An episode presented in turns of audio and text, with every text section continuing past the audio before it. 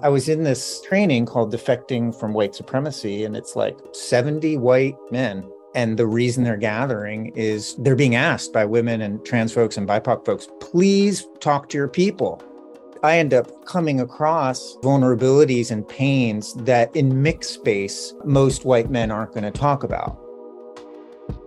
Where I see the resistance is it comes up in all these excuses. Well, I can't keep up with all these pronouns, or oh, the woke mob strikes again. But all that's coming from fear. Welcome to Voices of Esalen. I'm Sam Stern. Today, our guest is Tim McKee, publisher of North Atlantic Books an educational nonprofit publishing house that collaborates with partners to develop cross cultural perspectives, nurture holistic views of art, science, the humanities, and healing, and seed personal and global transformation by publishing work on the relationship of body, spirit, and nature. Tim is interviewed today by my colleague Esrae Peoples. Esrae is Associate Director of Diversity and Inclusion Education at Tufts University. She has over 25 years of experience serving in leadership roles that revolve around social justice in the arts, education, political, and nonprofit sectors.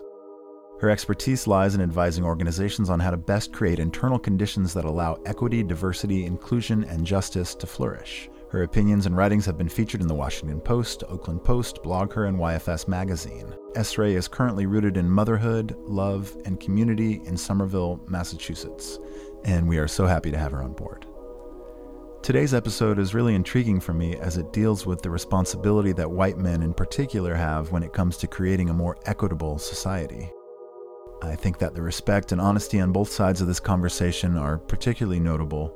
To ground this interview, Esrae Peoples writes The conversation with Tim McKee, publisher for North Atlantic Books, is of unique importance, particularly for white men who want to engage in the collective work towards racial justice. Both candid and coming from a seat of compassion, the conversation explores the distinct role and responsibilities white men have in moving the needle forward on racial justice, given their locations within a racialized society where they are the beneficiaries, given the fact that they are both white and male.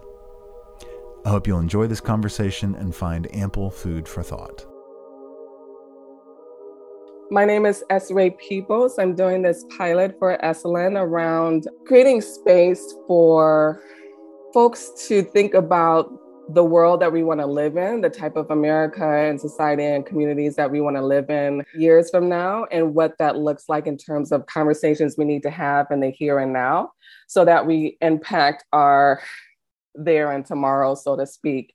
To engage in such a conversation, I have with me Tim McKee, who's a dear friend and colleague. I work along, learn alongside um, him for several years. Admire the way that he parents, admire the way that he steps into conversations, into situations with compassion um, and clarity. And so, wanted to invite him into the space to, to kind of chit chat about all the things that we need to be thinking about as we move ahead um, collectively towards our future and our tomorrow. So, Tim, again, thank you for taking, um, being gracious with your time and joining me. I'm going to just open up the floor to you for introductions before we dive into some of the questions and conversations.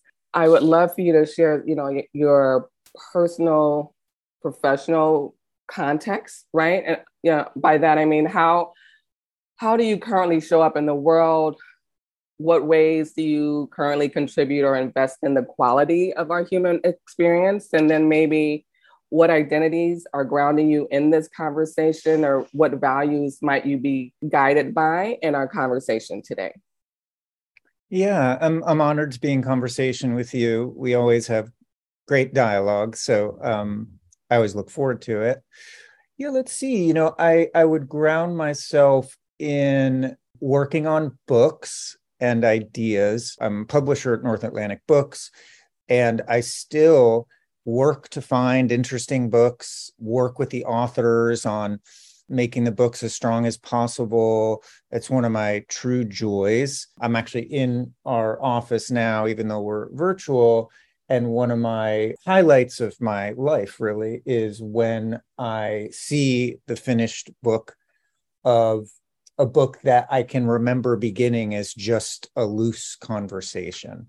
you know, and often that was like several years before. So in that way, I see myself as a shepherd of ideas and using my positionality as somebody who can edit books and is a publisher to get those books and those ideas onto the highway. And um, you know there really is still this highway of ideas that you know there's so many books in there but there's so many amazing books and thinkers that that don't get onto the highway.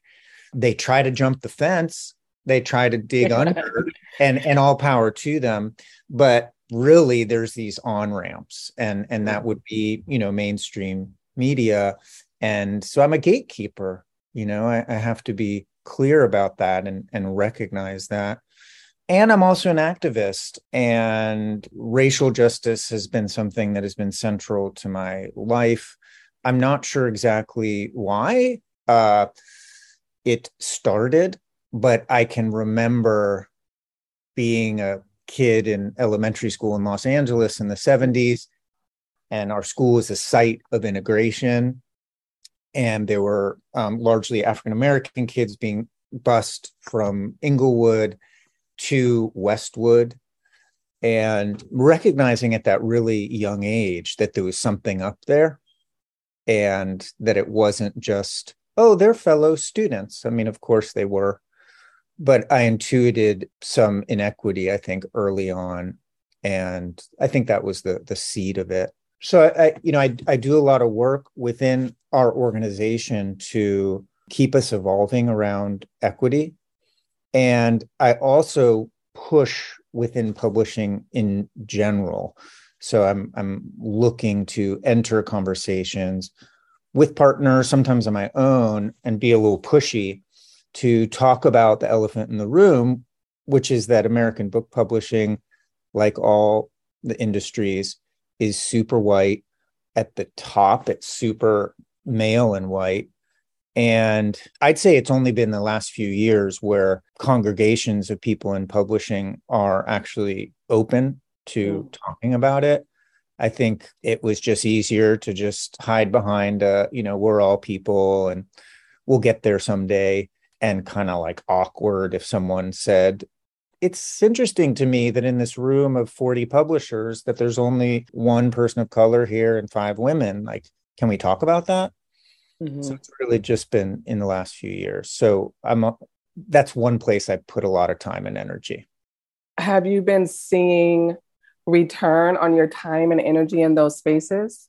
Yeah be, uh, because folks end up following up and asking how to do certain things you know not like i'm mr expert like oh let me tell you but more experientially things we've done so an example might be we have a transparent salary scale at north atlantic books and that came out of the racial equity committee we have in as much as when salaries are secret not transparent it's usually obscuring inequity.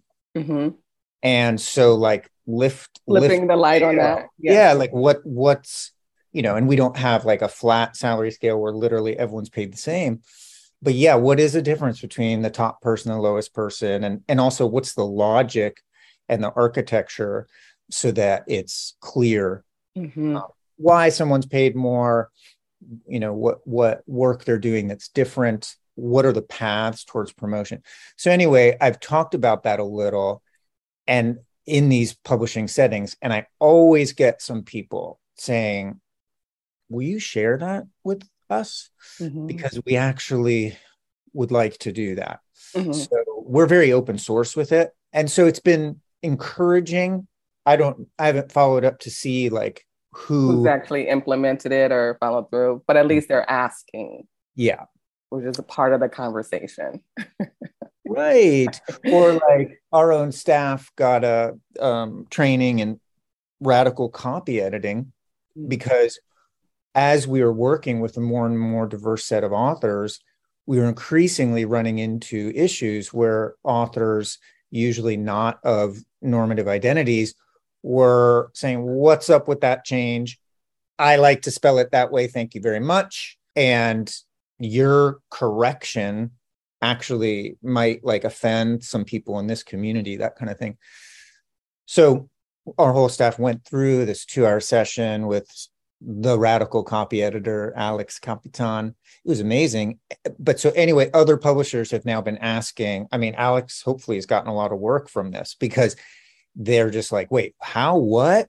How do we do it? And i said basically pay the person and listen. Yeah and and then you know make make the changes pay the so person that- be transparent be willing to change it's a fascinating title when I think of radical, I think of, you know, getting to the root, getting to the source, something that fundamentally can change everything. Right. And so to think about how in your sphere, how a word or a punctuation, an exclamation point or a period, right?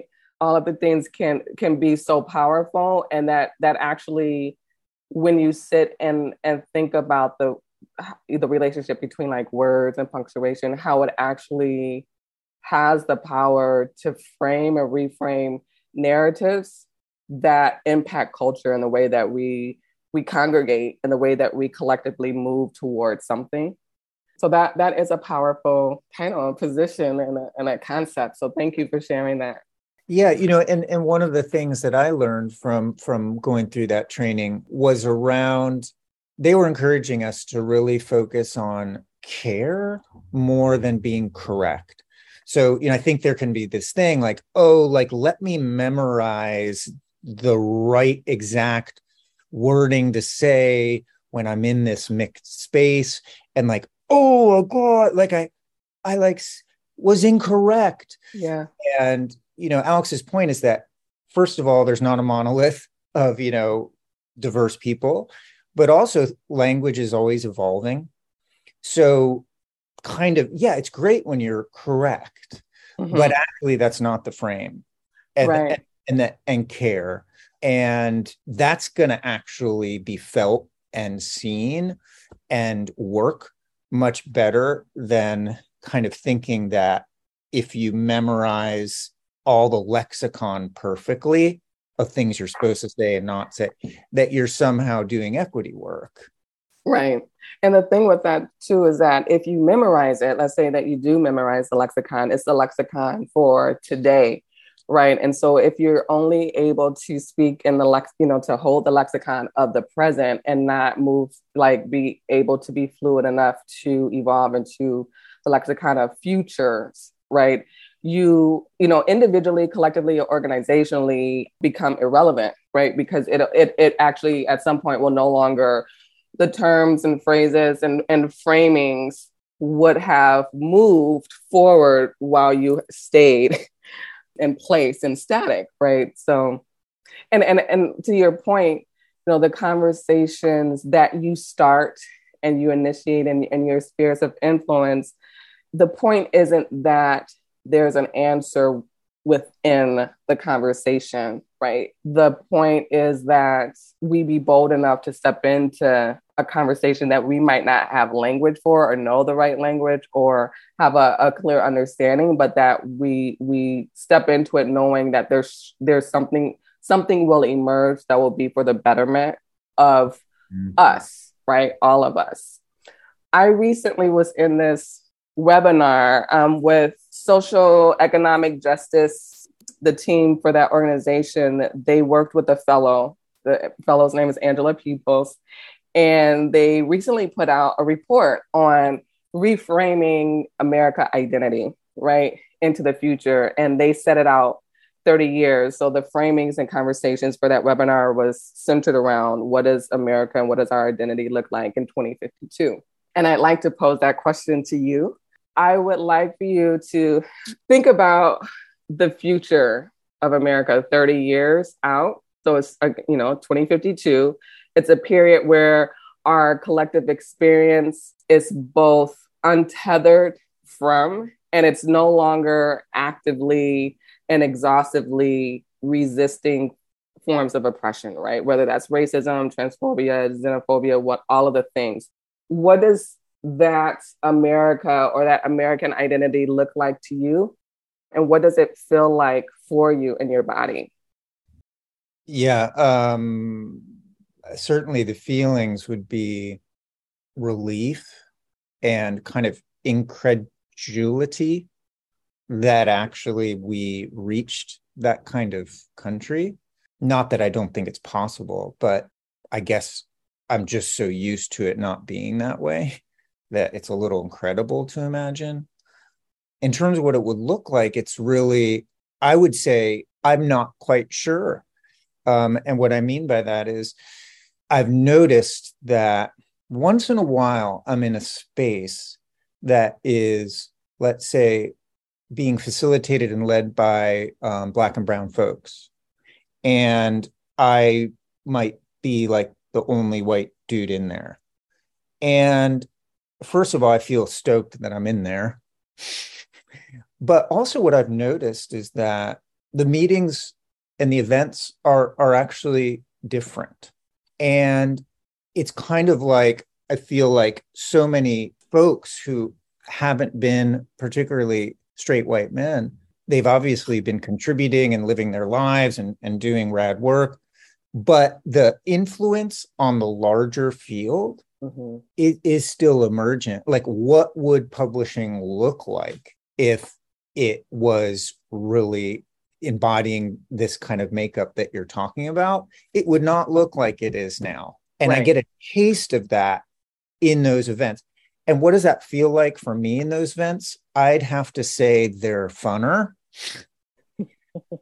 that they're there's some more joy going on more candor probably a little less formal and stilted. Mm-hmm.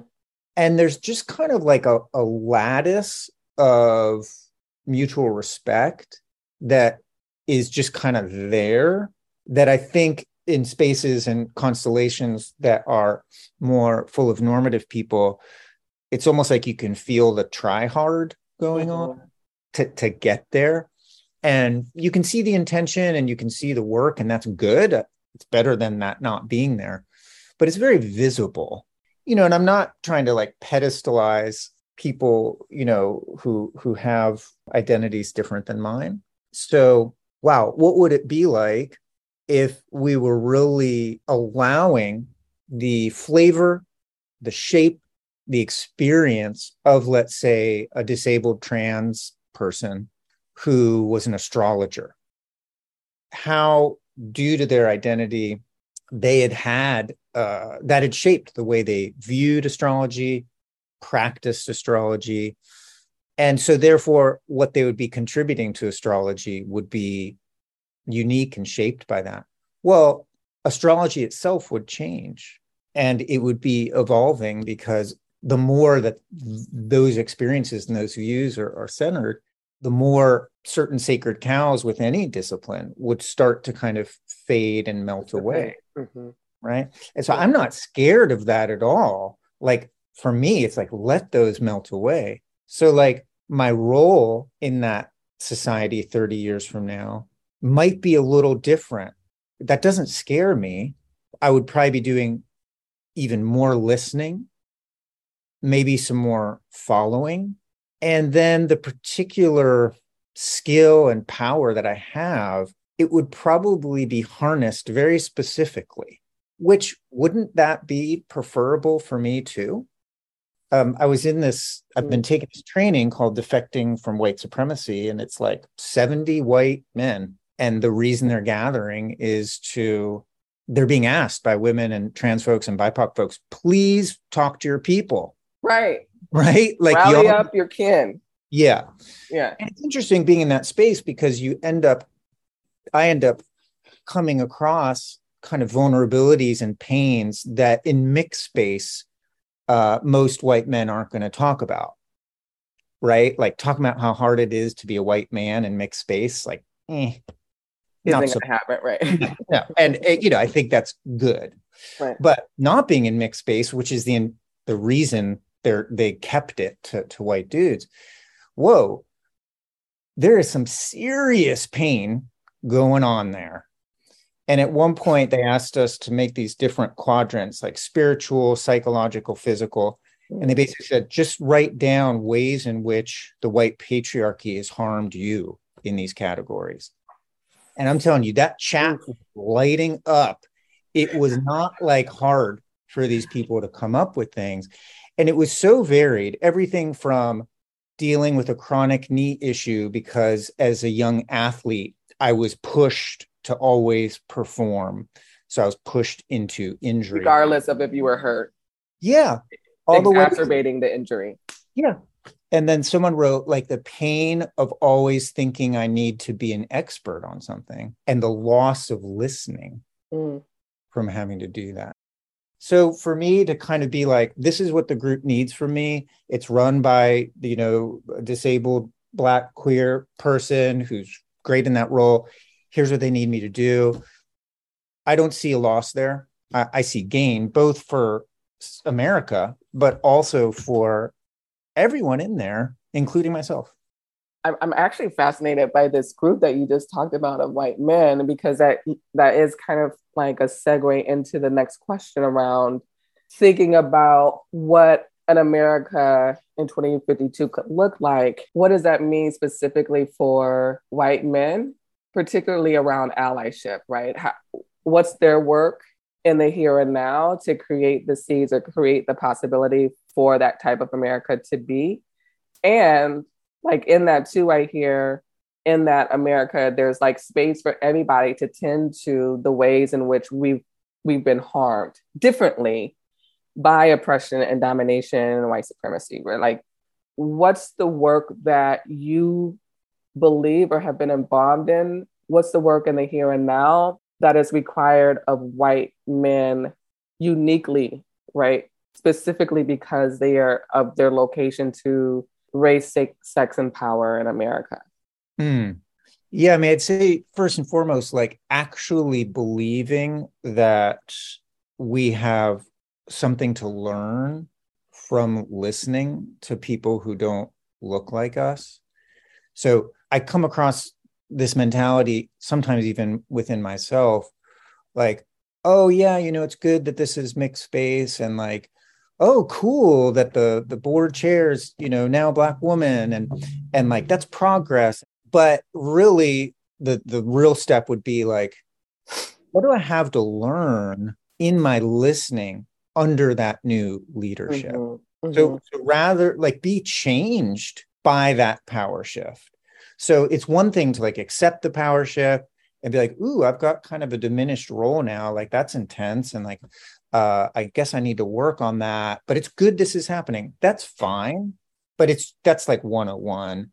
Okay. I think the harder level would be like actually believing, like, if I listen to this disabled person running the meeting, not that they have to be talking about being disabled, but and am open to really them perhaps sharing some things, thinking some things, doing some things that are a little bit different, that I'm actually going to learn something more about the topic we're covering, life itself. So, in that way, it's definitely getting past the performative.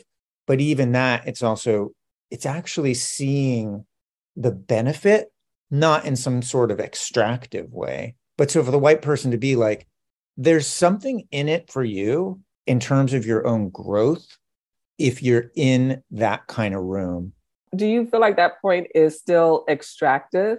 Or is it is it like a necessary personal development right? Because if i if i'm thinking what can i get out of or how can you know like what do i have to gain from this new and different shift of power dynamics or this space? It still feels a bit extractive right? Because you're wondering what am i gonna what's in it for me or how do i benefit? Mm-hmm. Yeah, I mean, I guess we have so many choices and where we can put our time and energy that, like, unless I find that unless I'm like stoked about something, that I'm gonna, you know, I'm really to be maximized and my contributions be maximized if I'm stoked about something. And when I'm stoked about something, it's less like, ooh, this is what I'm getting from it. Uh-huh. But, but more that I'm I'm getting the fuel to stay in it to sustain yourself. And okay, mm-hmm. got it. Yeah. yeah otherwise, mm-hmm. I'm kind of showing up out of duty, and that's going right. to only get us so far. So, yeah. So expecting that one might grow from being part of something, I think that can be non-extractive, and that it might be naive to think we'll really keep in something if we're not getting that fuel. Our podcast today is brought to you by BetterHelp. I've been doing therapy since my late 20s. And to me, therapy is everything. You know, it really is. It's helped me get through some of the roughest times in my life and live my life more truly. BetterHelp provides online therapy directly to you at a price that's more affordable than traditional offline therapy. So it's a great way to invest in yourself without breaking the bank and just kind of experiment with talking to another individual whose only job in the world is to help you unravel yourself and take a look at your defenses. When you sign up, you'll match with a therapist according to your needs. And who knows, it might take a few tries to find the right fit for you, so BetterHelp makes it easy and free to change therapists if needed. They have a special offer for our listeners. Get 10% off your first month at betterhelp.com slash Esalen. That's 10% off your first month of online therapy at betterhelp.com slash Esalen. When they ask you how you heard of BetterHelp, be sure to type in Voices of Esalen. Well, you know, I think the other thing for white men in particular is, and I see a lot of, it's funny, I want to say them, but come on, Tim, um, struggling with is finding the sweet spot between decentering themselves and also having agency and and and really being in service to the group. Mm. So it's like the decentering is huge. Like, ooh, I want to say something, but I'm not going to. Or I'll put up my hand, maybe, but let me hold back. Or let me vote for, put my vote behind, you know, this black candidate so that decentering is surely a practice. Yeah. And considering how much we were enabled to be like dominating meetings, that's a lot to be working on that decentering. But that's only half the work because, like, if I'm just decentered and I'm there and I'm taking up space, what am I really doing there? Right. How are you contributing? Right. So right, it's right. like listening to the group, like, hey, what would you how can I help? But that's also putting certain pressure on them. So it's kind of like, dang, what am I good at? How can I put some of this privilege that I got to good use? You know, yeah. so that's trickier, I think.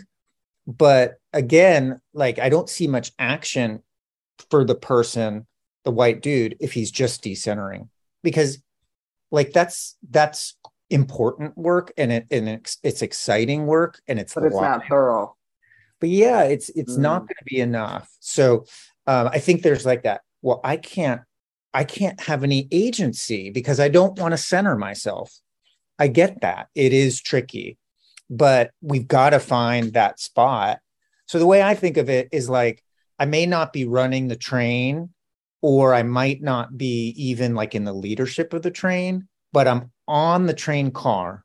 Right. And I'm stoked to be in there.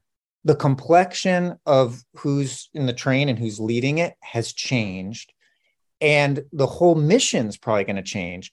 The whole modus operandi is going to change. So it's going to be a little discombobulating.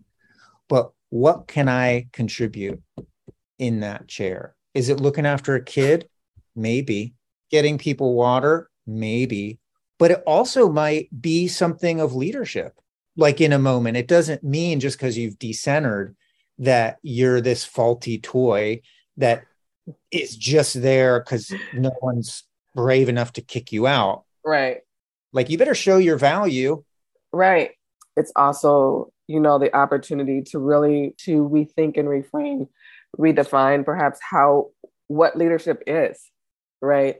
Because for many of us, including white men, leadership is defined by a very strict parameters, narrow, and it's not, uh, you know, it, it doesn't have the space to account for the ways in which leadership manifests itself outside of those, right? Outside of the parameters. So in your example, the, the way in which, you know, taking care of a child, mothering or fathering or guiding a young soul is can be is leadership or seeing caring for someone, caring for someone's needs, right? Is leadership. And I think uh, this points to like in terms of the conversations, the importance of engaging in conversations because it helps us to renegotiate our relationship to each other and our positionality to each other and resources like water, right? Resources like the capacity to care for someone or a little one, right? It it would it's it's wonderful to think about white men seeing the shifting of power and being uneasy about that or having some type of fear and also being able to step into conversations or, or, or to be simply naming like i know like this change is is for our good not your good but like our good mm-hmm. and i'm just going to name the elephant in the room and just say i am scared af as about like all of this all of this change and all of it so sudden it could feel to some is you know it's a lot you know and i'm just naming it. I don't know if if, anybody wants to hold it or if i'm just supposed to hold it but I, I you know like that naming is a part of the conversations that helped us to move towards that whatever 2052 america is right? Together not not dismembered right? Or leaving parts of ourselves yeah. And, you know, some of the white men, you know, might need to create support networks and, and talk with themselves about some of those struggles.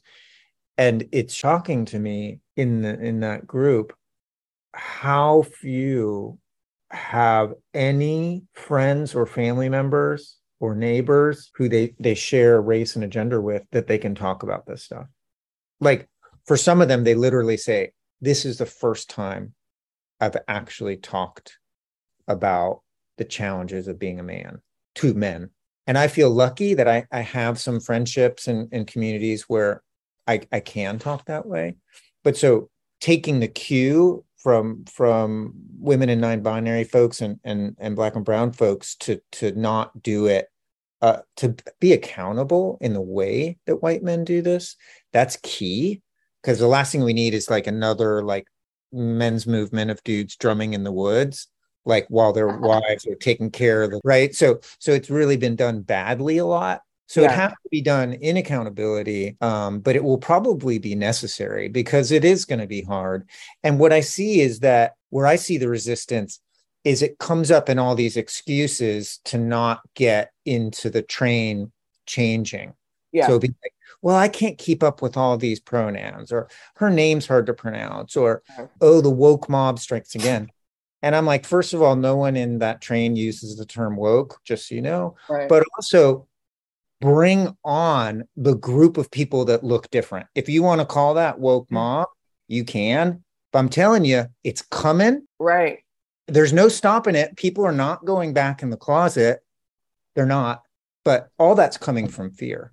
Right, right. So I was gonna say, you know, you, you st- creating more spaces like the ones that you you mentioned, where white men can actually use these these names and terms that really not many of us are using, but you know they're still holding, and to really, from a radical perspective, allow them the space to really get at the root of like why are you using this term like woke and mob and woke together, especially um, in a way that is dismissive, my you know, like in, in a way that's hurtful or yeah, dismissive, right? But what's what's behind what's deeper than that or if you're showing up angry right to give folks a space to understand that from that anger like i'm you know i've been really reading lately Lama Rod Owens book love and rage and to like to to be able to say like this anger is really from fear, but this anger is, un, you know, to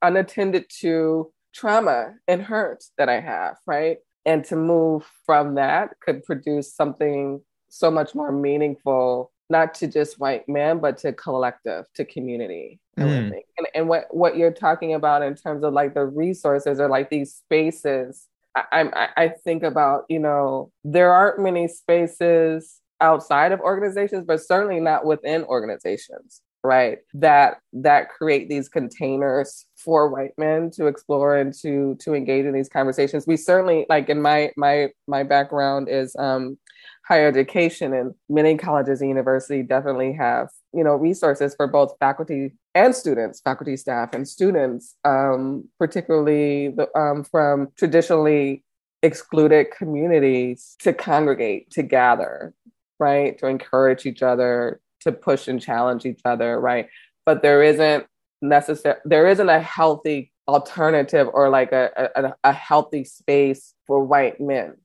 in, in mm-hmm. the same way um, so that's interesting to think about, like what what's needed within organizations. Mm. Yeah, and like for those white men, like expecting to get the stink eye around this. Yeah, because, yeah. Like, like, and the men in this group have talked about this. That like when they mention that they're attending this thing, a lot of people aren't understanding it. It's like mm. a bunch of white men getting to talk about race and power. Yikes!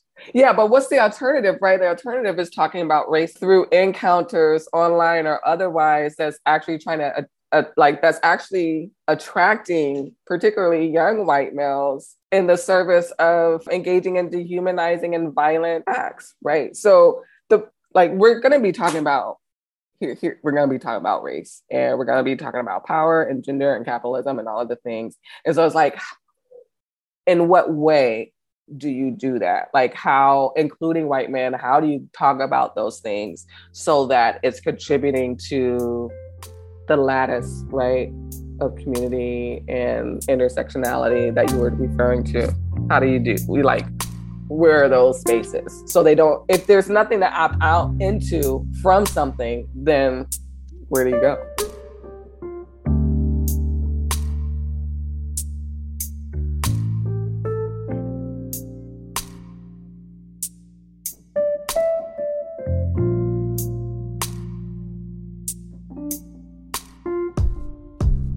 And it it ends up coming out anyway, like often in mixed space, like in the form of explosion or like total fragility. So, like it gets metabolized this fear. Yeah. Anyway. Yeah. So, like in a way, like if the white men aren't doing that work, it will be. It'll uh, show up. It shows up. It'll show up, and it's going to yeah. slam people, and it's going to be like, oh gosh um, and that's that's sad. But you know, the white men's fear is real. The stakes are high because in that future, like America doesn't need white men.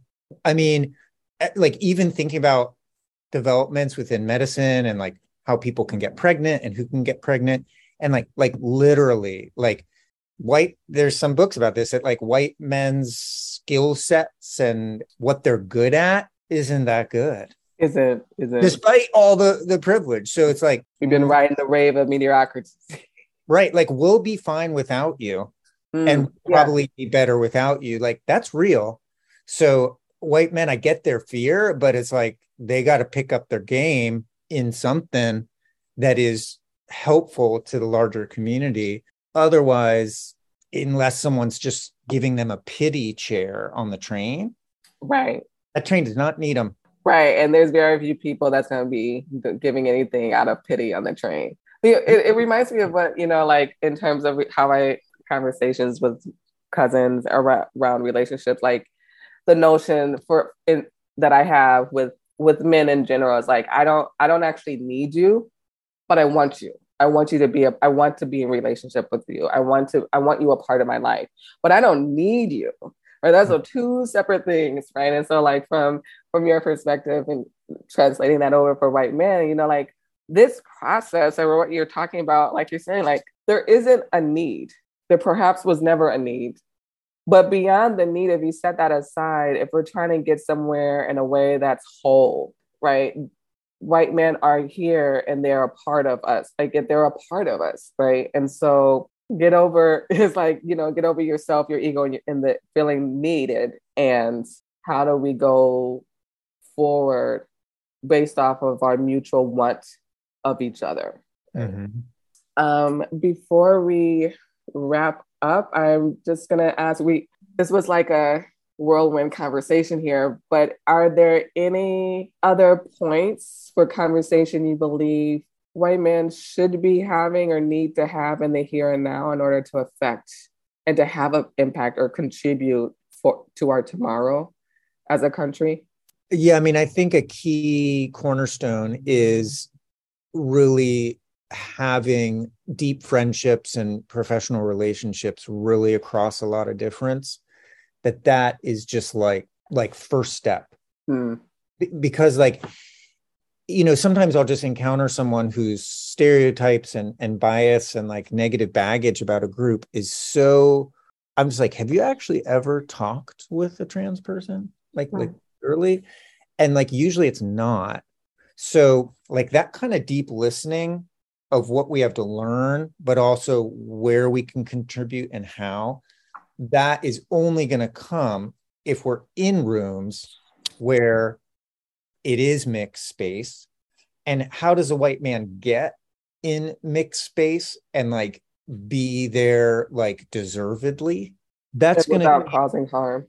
Yeah, that's going to come about from receptivity, listening, integrity you know you and me have been through a bunch of things you know professionally personally and so like our friendship has been built through all of that. Mm-hmm. there's no skipping like ooh maybe if i can become friends with more black people my uh, i'll have a more relevant role. Right. like I, I get that as a strategy for a white man. It's rather clever. But it ain't gonna work if those aren't real relationships. And in that way, it's not about quantity, you know, and like I'll sometimes come across these white men who are like name dropping all of their allies across difference. And I'm just like, just have a few deep solids and seek those relationships, you know? So it's like not in a tokenistic way, but in that idea that we're all richer from having friendships and professional relationships across difference and that that's not a performance that that's the proof is in that pudding that life's more interesting right and allows you to go you know the depth and breadth of those the relationship you know if, even if it's few the breadth and depth that we're you know i'm thinking about you know relate so our friendship um and our collaboration professionally and per- personally like i said in the beginning i don't have many that I'm many white men that I'm able to step into like a conversation like this with with uh, uh, you know like authenticity and a state of um, vulnerability. But it's the work that you put in, like the cultivating of the relationship over the years, that's allowed us to kind of step, kind of dive into the water around this conversation together, right?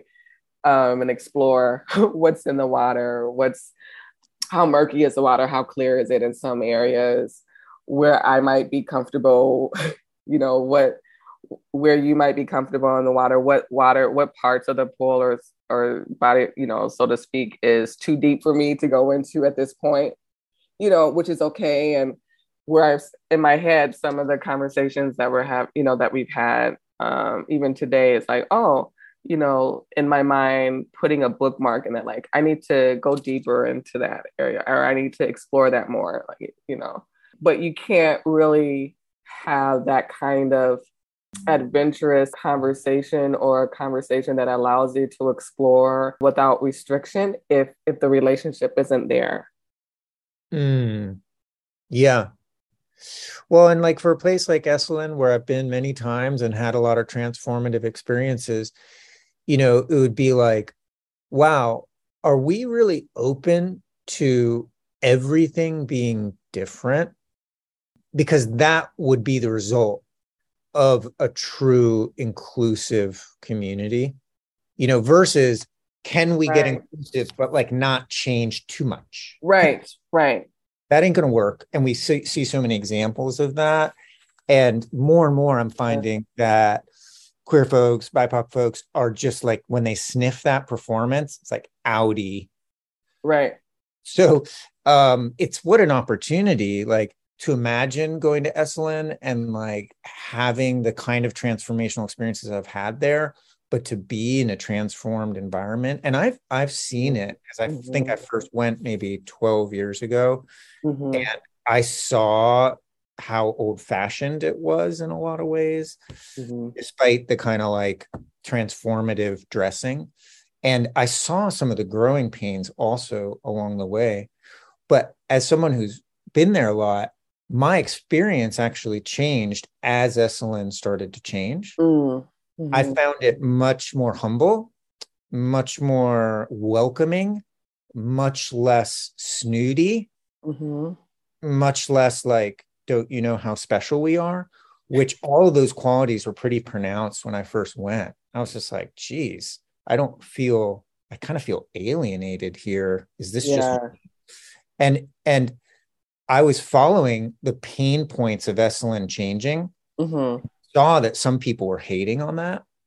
And all I know is as I kept going, I was like, it's getting better. Yeah. It really is. And and so I feel sad for the people who felt disempowered by that. Yeah. But and they can be loud voices, but it wasn't most people. And so the promise of this work continuing at a place like that is very exciting. Yeah, exciting indeed. And and my experience with change in organizations is like once you get on the road to it, you can't pick and choose the things that need to change. Mm-hmm. It's not like a, a buffet menu. An a la carte. yeah, it's like it might be this small thing, it might be this huge thing. This thing might really bother people that you didn't even realize. So really, you have to be open to everything changing, mm-hmm. Mm-hmm. And and that's rather frightening. And and my experience is that everything doesn't change. Right. And it's not like some huge discombobulation. And and that if the organization or the entity is healthy enough it won't break it. Right changes but but kind of thinking ooh well we don't want to change our way of running meetings or we don't want to change our financial model like you can't pick and choose. Right everything is on the table for discussion and i think you know because now we're moving into a different conversation which i think is needed but we'll have to save it for another time perhaps is like the notion in this work of the value of, of non-attachment right? Mm. Knowing that everything can change and being okay with that because you're not attached to th- those ways right but I digress. I know we're at yeah. We'll have to do it. We'll have to do a part two at some yeah, point. Yeah, for sure, for sure. But again, you know, I just want to thank you again for your time and the conversation. This is like, you know, the treat of my day that to be able to have like projects where I can have conversations like this with friends and colleagues and comrades in the work is, you know, just the cherry on the sundae for me. So thank you. Hey, me too. I was really looking forward to it and have enjoyed it thoroughly. It was a great day, way to start my day. Today's episode was produced in conjunction with Shira Levine. Our music is by Nico Holloman. If you're enjoying the show, please support us by sharing on social media or by going to your favorite podcast player and leaving a review. It really does help. Until next time, be well.